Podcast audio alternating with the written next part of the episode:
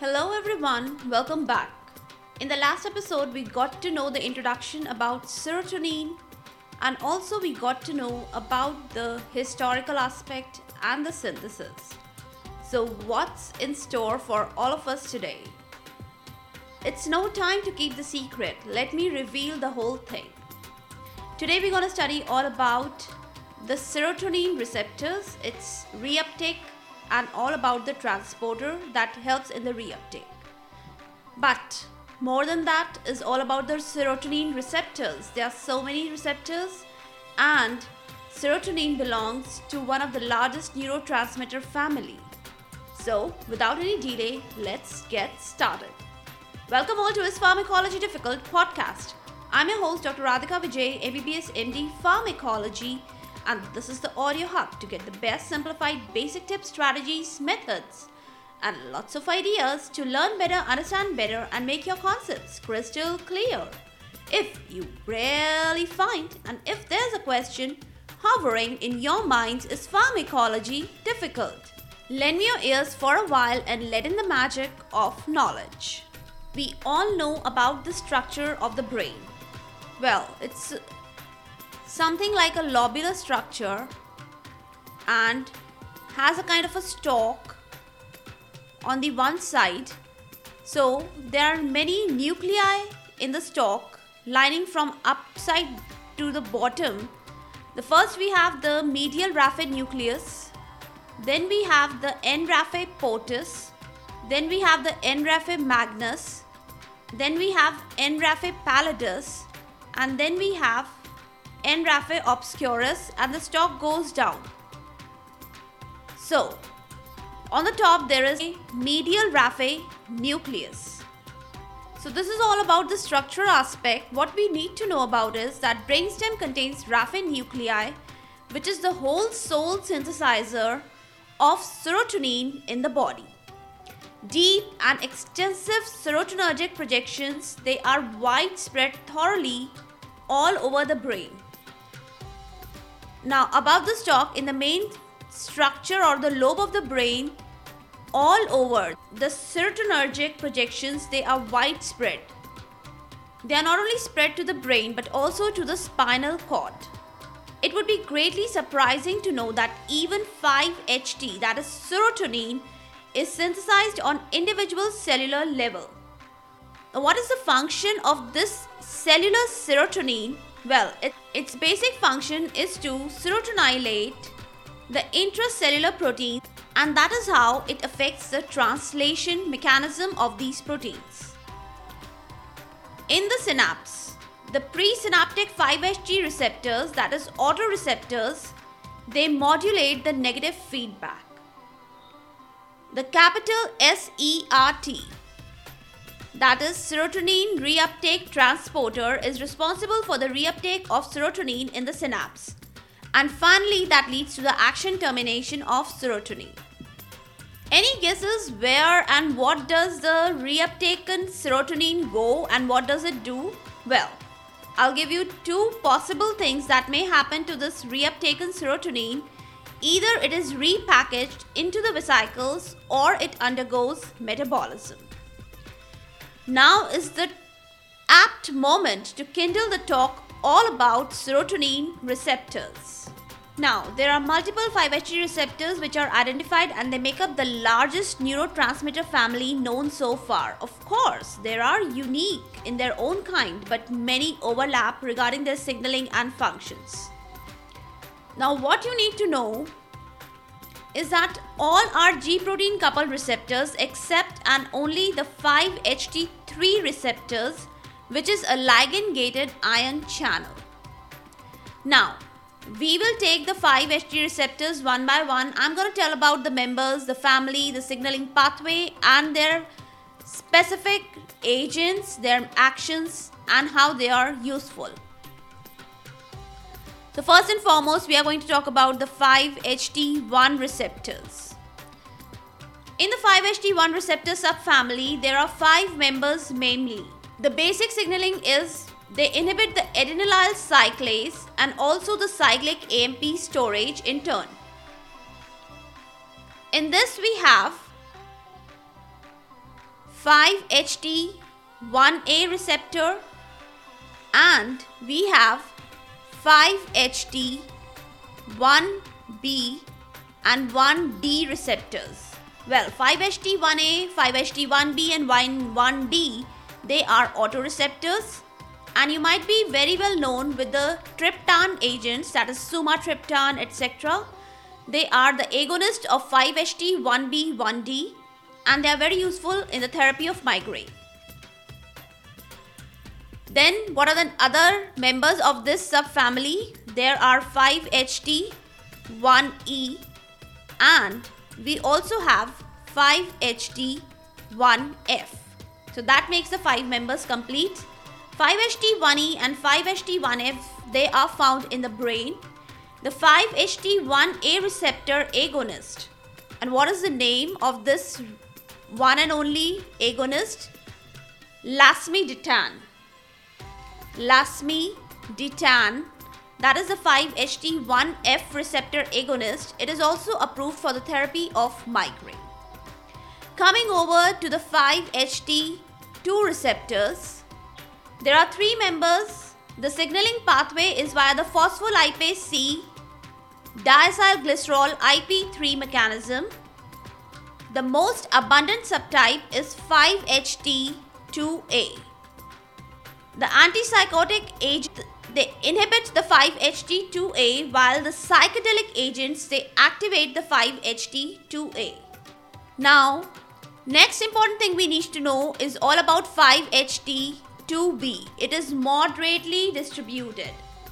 While 5-HT2C, its main function is modulated by RNA editing. It controls the cerebrospinal fluid production, etc. Coming over to our next important subtype and that is 5HT3.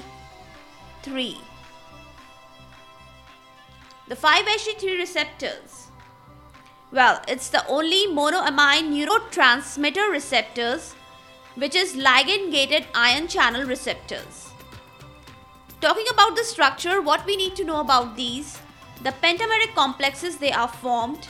They contain three distinct subunits once the receptor is stimulated, the depolarization occurs and the gating of the cations also occurs.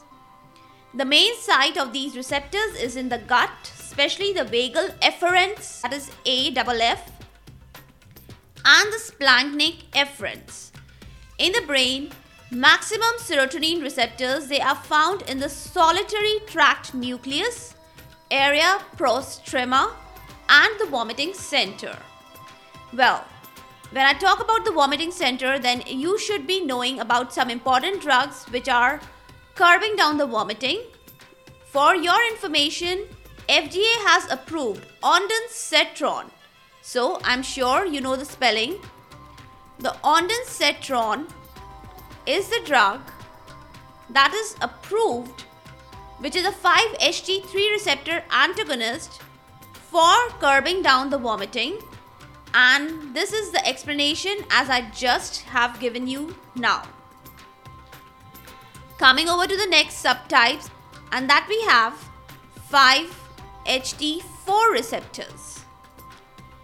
Well, just like 5-HT1 receptors, the 5-HT4 receptors they also activate adenylyl cyclase and cyclic AMP production. The superior and the inferior colliculi of hippocampus, they are the main hubs, that is the sites of 5-HT4 receptors in the brain. The myenteric plexus, the smooth muscle secretory cells, they are the main sites in the gut, that is the GIT. 5-HT4 receptors, they are definitely involved in the peristaltic mechanisms in the gut. You remember one drug and that I should tell you that is benzamide. Yes. So, benzamide is the drug which is used in the gut disorders. It is so obvious as proved by just now given explanation. For your wonder, I, wish, I would like to tell you that researchers in the animals they show involvement of 5-HT4 receptors also in the memory and the feeding behavior. And they can be manipulated for human utility in the coming times. So, there are many potentials in 5-HT4 receptors. Coming over to the next receptors, we have 5-HT5 receptors.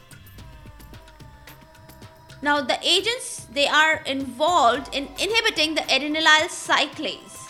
In the human, there is only single that is 5-HT5A receptor is found.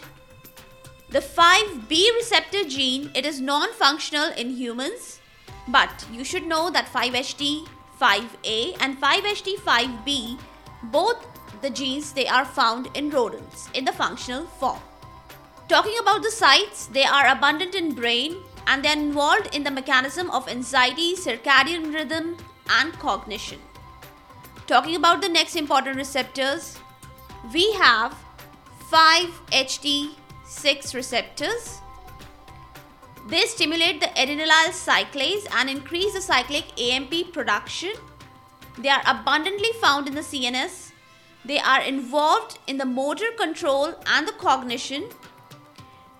It's very interesting and very unique thing to know about these that they are component of the primary neuronal cilia. Now, when the cognition is involved, definitely, as per the researchers, the 5-HT6 antagonists, they are quite potential to be used in the Alzheimer's disease treatment in the coming times. That is, they can be used for the treatment of dementia. Last but not least, let's talk about 5-HT7 receptors. They activate the adenylyl cyclase and increase the intracellular cyclic AMP production Mainly they are found in the central nervous system but they are also found in the periphery. They are involved in sleep, thermoregulation, cognition, smooth muscle relaxation and in the gut.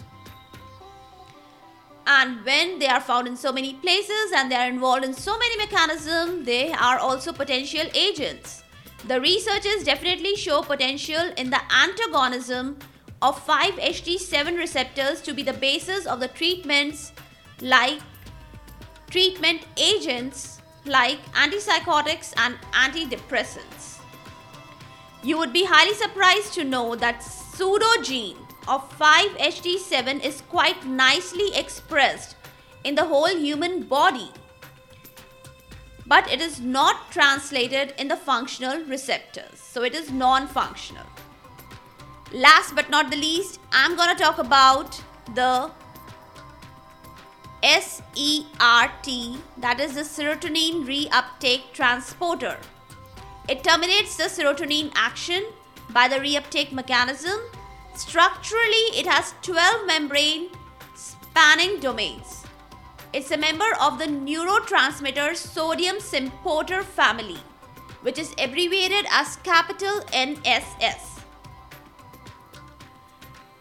It includes the transporters for dopamine, norepinephrine, GABA, and glycine. From the nucleus raphe, you remember the diagram? That is on the top of the stalk of the brain. Serotonergic neurons, they arise, they form the capital SERT, that is serotonin reuptake transporter, and it is also found in the gut and the platelets. Now, you might be knowing about the agents. Selective serotonin reuptake inhibitors, they and these agents they include fluoxetine, citalopram, sertraline, paroxetine, etc. They bind to SERT and they inhibit the reuptake of serotonin. That is the 5-HT reuptake. Other drugs that also can bind to SERT and inhibit the reuptake, they are the tricyclic antidepressants and the serotonin norepinephrine reuptake inhibitors that is SNRIs drugs like venlafaxine, duloxetine, etc. They can also block the capital SERT. Hence, what do we need to derive or what do we infer from all these explanations and informations that capital SSRIs and capital SNRIs they are good choice of drugs for various CNS pathologies and conditions like major depressive disorders, obsessive compulsive disorders, panic, anxiety states, fibromyalgia, and neuropathic pain, etc. etc. Tick tock, tick tock, the clock goes on, hinting for the wrapping of today's episode on different serotonergic receptors, not to get me wrong. We'll be back with details and descriptions and actions of serotonin, all in all. Gapping of few days is all we want. Repetition, revision, reflection, mode on. For all the updates and latest episodes of my podcast, please visit www.ispharmacologydifficult.com where you can also sign up for a free monthly e-newsletter of mine. That is a Pharmacology Further e-newsletter. You can follow me on different social media handles like Twitter, Insta, Facebook, and LinkedIn. They all are with the same name as Pharmacology Difficult. If you're listening for the first time, do subscribe and follow whatever platform you are consuming this episode. Stay tuned. Do rate and review on iTunes, Apple Podcast. Stay safe, stay happy, stay enlightened. Thank you.